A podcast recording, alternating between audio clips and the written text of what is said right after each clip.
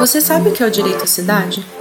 Você sabia que esse conceito tem muito a ver com os planos de governo que nós tanto ouvimos nas campanhas para as eleições municipais? Bom, imagina que você é um trabalhador que todo dia acorda bem cedo, se arruma ainda com sono, fica duas horas no ônibus para chegar até o trabalho e na volta ainda tem que fazer tudo isso de novo. Cansativo, né? Essa é a realidade de muitos moradores das grandes cidades do nosso país. Isso porque, de modo geral, as cidades urbanizadas não foram planejadas e por isso temos vários problemas na própria estrutura dela. Talvez agora você esteja lembrando das várias promessas que os candidatos para a prefeitura fazem com relação ao transporte público. Mas o direito à cidade é muito mais do que isso. É sobre ter os direitos básicos atendidos e uma qualidade de vida adequada. Então, como isso pode ser aplicado na prática e o que isso tem a ver com todos nós? Calma, continua ouvindo que nós vamos explicar melhor. Eu sou Beatriz Faiadelli, estudante da Casper Libero, e esse é o Papo de Esquina.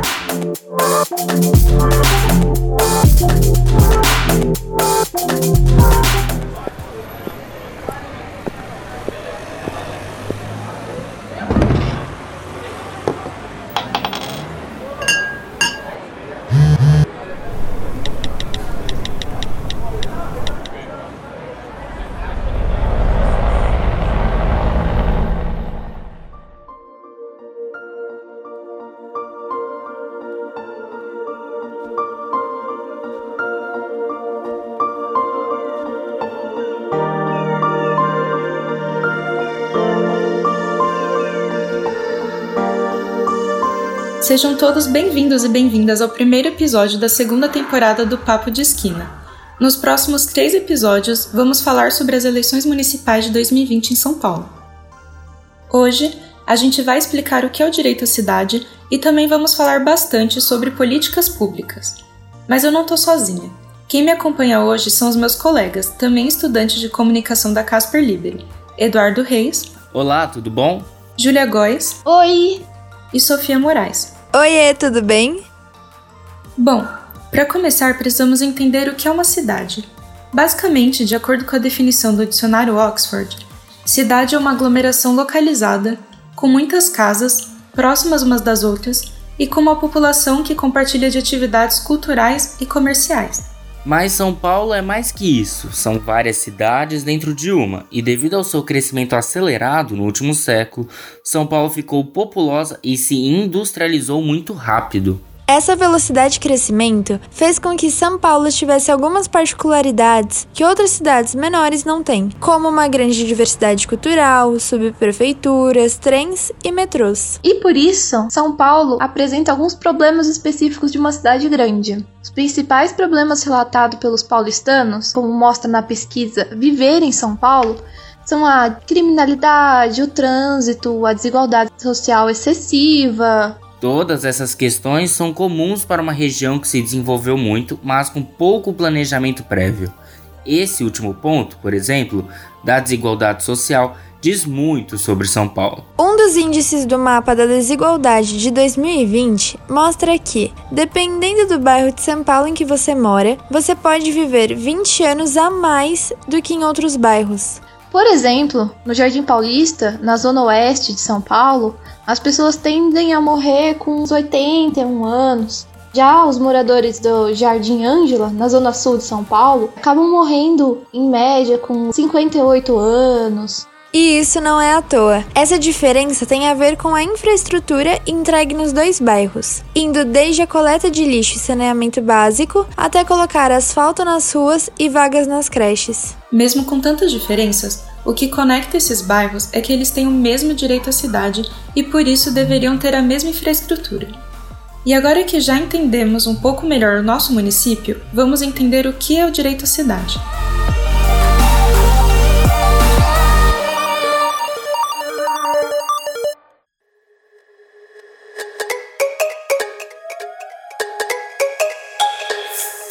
Para conversar sobre isso, a gente vai chamar o nosso convidado, Vinícius Santana.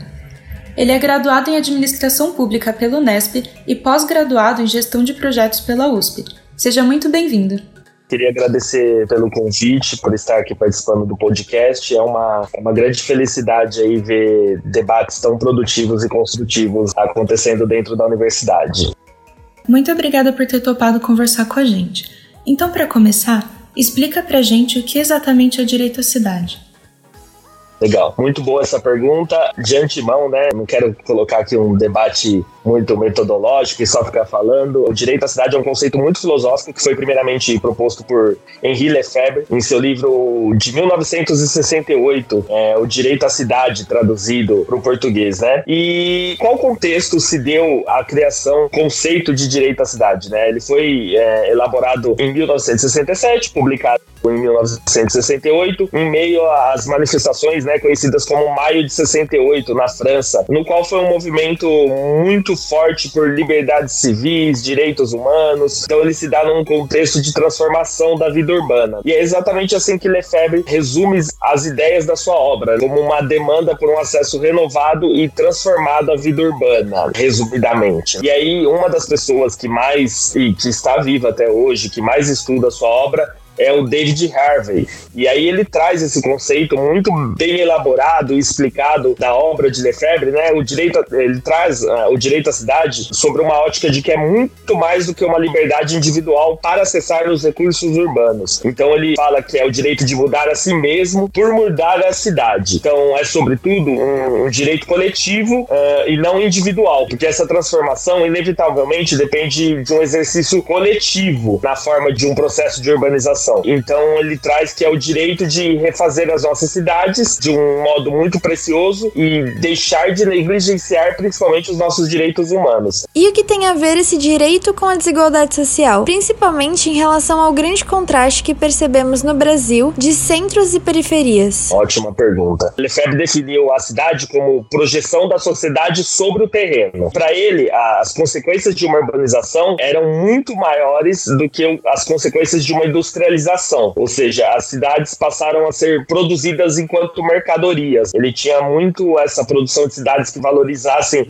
o uso do espaço urbano em detrimento do valor de troca. E qual que foi o resultado de tudo isso? Né? Segundo Lefebvre, era a alienação, na qual ele chamava de miséria urbana, ou seja, aquele trabalhador periférico que enfrentava horas e horas e horas no transporte público, ia para o seu local de trabalho, passava o dia trabalhando e voltava a enfrentar as mesmas horas de retorno. Então, ele era uma vítima do espaço regulado, de uma demarcação de vida com poucas possibilidades para lazer e qualidade de vida. Sendo assim, esse direito à cidade é, surgiu um conceito contrário à alienação provocada pela urbanização desenfreada.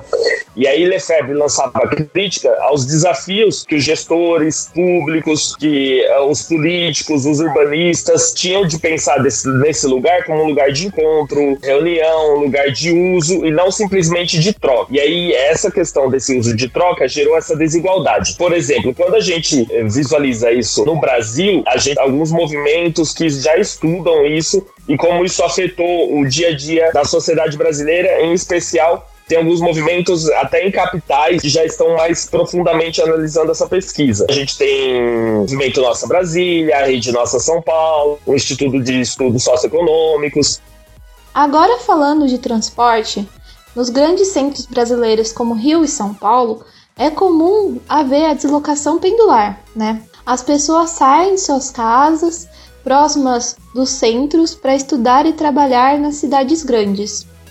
Nesse sentido, como uma cidade pode oferecer uma locomoção segura, rápida e de qualidade para essas pessoas? É um, um, ponto muito importante e principalmente muito insensível em capitais. Aqui na nossa capital, em São Paulo, houve um erro é, histórico de percepção de transportes. A nossa cidade ela foi baseada no carrocentrismo. Desde o governo Maluf, a gente vê a construção de vias públicas, de túnel, de pontes, é, muito baseado no carro, incentivando incentivando ao uso de carro. E isso gerou um, grandes problemas, né? Mas isso não é fruto só é, do carro. A gente sofreu com regras que impediram que tanto o setor público quanto o cidado, o setor privado, oferecesse moradia digna e de qualidade para as pessoas nas regiões centrais. Então a gente viu criação de regras como fachadas ativas, tombamentos, recuos de prédios. Como não se pôde construir mais nos centros da cidade, fez com que as pessoas se espalhassem para a periferia.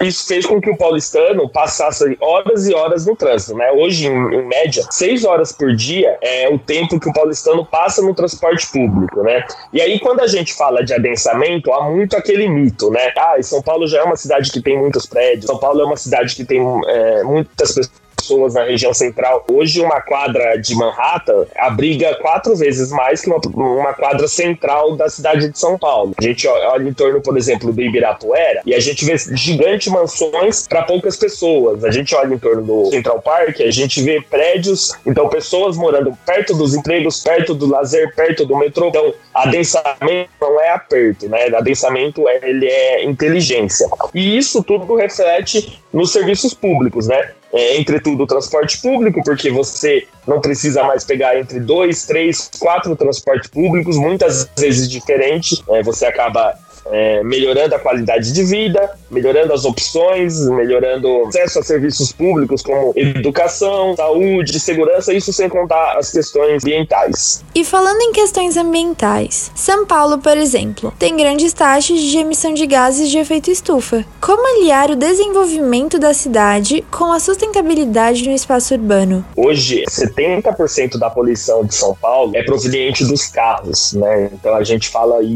de novo batendo na tecla tecla do carrocentrismo, de, de São Paulo não ter pensado uma cidade mais para as pessoas, mais para, para as pessoas andarem a pé, para os transportes é, não poluentes. Isso faz com que 6 mil pessoas por ano morram em decorrência de doenças respiratórias na cidade de São Paulo, ou seja, é um número alarmante, né? Com esse espraiamento das pessoas, né, ocorrem também as ocupações irregulares, né? Hoje, em São Paulo, segundo algumas estimativas da Câmara Municipal, de alguns vereadores, 2 milhões de pessoas moram em ocupações irregulares. Isso se reflete em 24 mil condomínios irregulares, ou seja, essas pessoas ocupando áreas mananciais, é, que são áreas de preservação ambiental, são áreas de desenvolvimento ecológico. Então a gente está perdendo muito da nossa fauna e da nossa flora de São Paulo, também por ocupações irregulares. Por exemplo, da Zona Sul, é, junto às represas de Guarapiranga de Billings, que são ocupações irregulares, principalmente é, comandada pelo crime organizado e que faz com que se agrave essa situação da questão ambiental. Então, para além dos gases de efeito estufa, a gente sofre muito por conta dessas ocupações em, em, áreas de mananciais na cidade de São Paulo. E a gente tem que pensar também no desenvolvimento local, né? Dos pequenos bairros e dos distritos mais afastados. Como ampliar as políticas públicas nessas regiões sem correr o risco da gentrificação, que é a supervalorização de algumas regiões e que acaba empurrando as pessoas para bairros cada vez mais afastados. Primeiro, eu queria é, desmistificar um pouco quando a gente fala de gentrificação. Né? Gentrificação, por si só, quando a gente fala, é, ela tem um conceito muito ruim mesmo uh, dentro da estrutura. Né? Mas eu posso trazer alguns exemplos aqui de desenvolvimento sustentável inverso. Então, assim, falando de novo de casos específicos, a gente tem na cidade de São Paulo, por exemplo, o Jardim Europa, muito conhecido aqui para quem é, é da cidade, para quem não conhece, vale a pena dar uma pesquisada no Google, mas é é, é, um bairro é, super bem localizado e poucas pessoas residem lá. E são mansões, assim, é, que ocupam um espaço do terreno gigantescas e não, não cumprem ali a, a função de habitação é, para as pessoas. Então, assim, é, a gente precisa pensar como a gente está utilizando as áreas onde tem hoje os melhores serviços públicos. Então, assim, devido a regras, de novo, que a gente impôs, plano diretor durante décadas, por exemplo, as regras de zoneamento impedem que prédios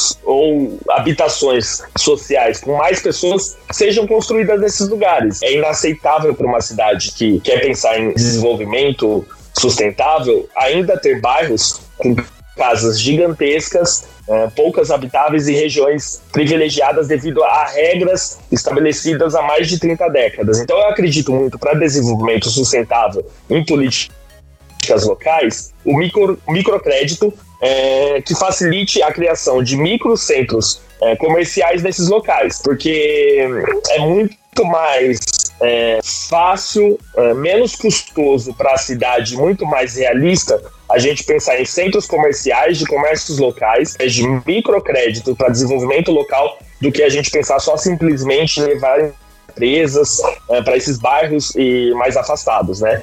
E outro problema de São Paulo é a grande quantidade de moradores de rua.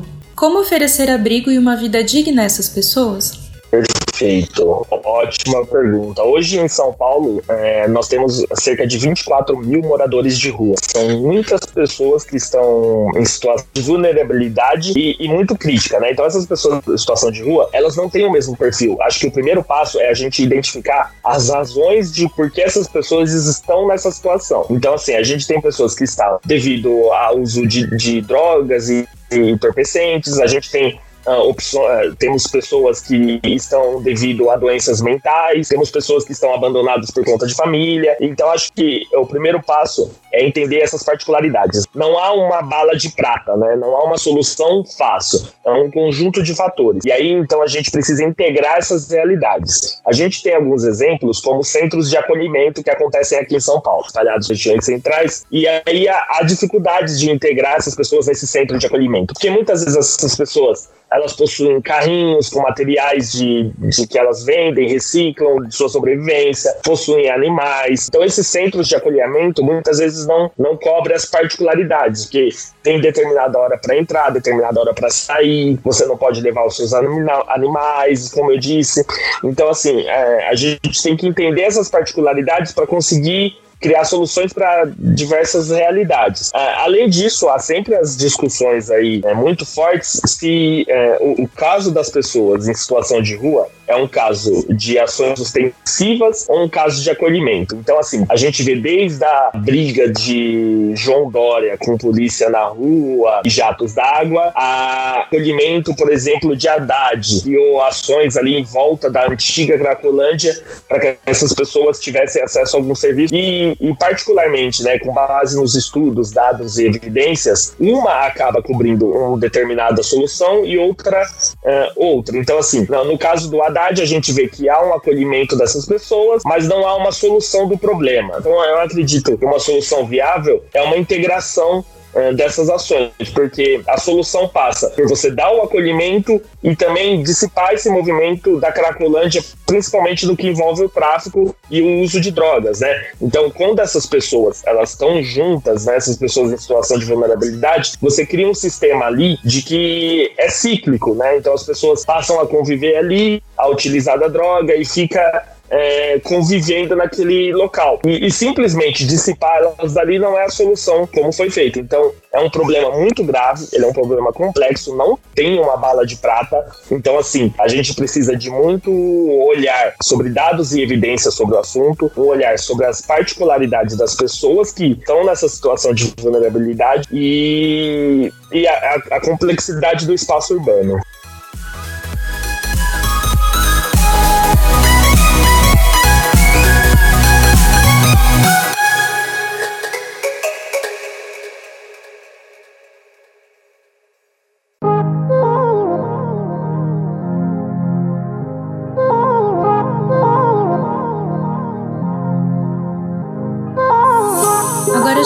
Quadro Ouvir na Esquina. E é nesse momento que o nosso convidado vai responder algumas perguntas que os nossos ouvintes mandaram no Instagram. Se você quiser mandar alguma pergunta para os próximos programas, é só seguir arroba revista esquinas no Instagram e ficar ligado para não perder nada. Agora vamos para a primeira pergunta. A Julia Rolim quer saber: de que forma é possível priorizar e manter a segurança em uma cidade como São Paulo? Legal, muito bom. Obrigado pela pergunta, Julia. É, acho que, de novo, fala, é, se converge muito com o espaço urbano, né? Então, assim, a urbanista Jenny Jacobs traz um conceito muito interessante, que é o conceito de olhos na rua. E quando as pessoas estão mais próximas às ruas, elas conseguem meio que se fiscalizarem e, e, e se organizarem de maneira natural para que tenha mais segurança. Hoje, entre andar uma rua movimentada como a Paulista à noite e andar no centro de São Paulo à noite, você opta por andar na Paulista. Por quê? Porque é um lugar movimentado, um lugar que tem pessoas. É, então, assim, é, são diversos é, pontos que a gente pode trazer para melhorar é, essa sensação de segurança. Quais são eles, né? Então, é, comércio 24 horas, é, tirar as regras que impedem que a gente tem a vida noturna na cidade de São Paulo, lógico que sempre respeitando as questões de barulho e outras. Integração das polícias também é, tem um papel muito grande, então integrar tanto a polícia militar quanto a civil, quanto a guarda municipal, além de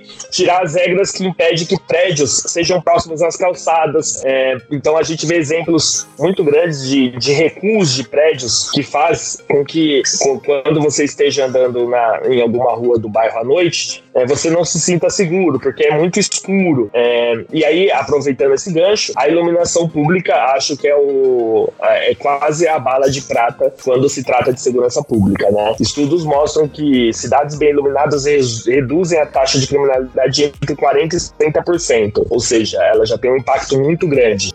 E o Leonardo Godoy perguntou: quais são as primeiras coisas a se pensar quando se planeja uma cidade?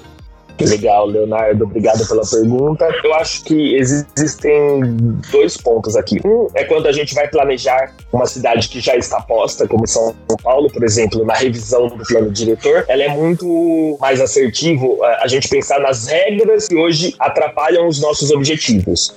Quais foram as, as regras e os direcionamentos que nós tomamos que prejudicou São Paulo? Quais as regras que fez com que a nossa cidade fosse tão uh, dispare? Quais foram as regras que a gente criou que fizeram que, que as pessoas tenham que andar seis horas no transporte público para chegar ao trabalho, para chegar à, sua faculdade, é, entre outras? No caso de São Paulo, de cidades já postas, eu acho que é quase uma revisão das regras que, que falharam. No caso de cidades menores que estão se expandindo, é justamente fazer esse pensamento, né? Como que as pessoas podem ter acesso à moradia, a lazer, a emprego, é, à educação, à saúde no lugar em que habitam, né? Como que eu faço para ofertar os melhores serviços para essas pessoas? Então, assim, quando a gente vai planejar uma cidade que está iniciando, qual que é o sentido de deixar as pessoas mais afastadas, né? Então, uh, adensar mais, fazer uma cidade mais inteligente, mais compacta que possa oferecer uh, serviços de, de qualidade para as pessoas.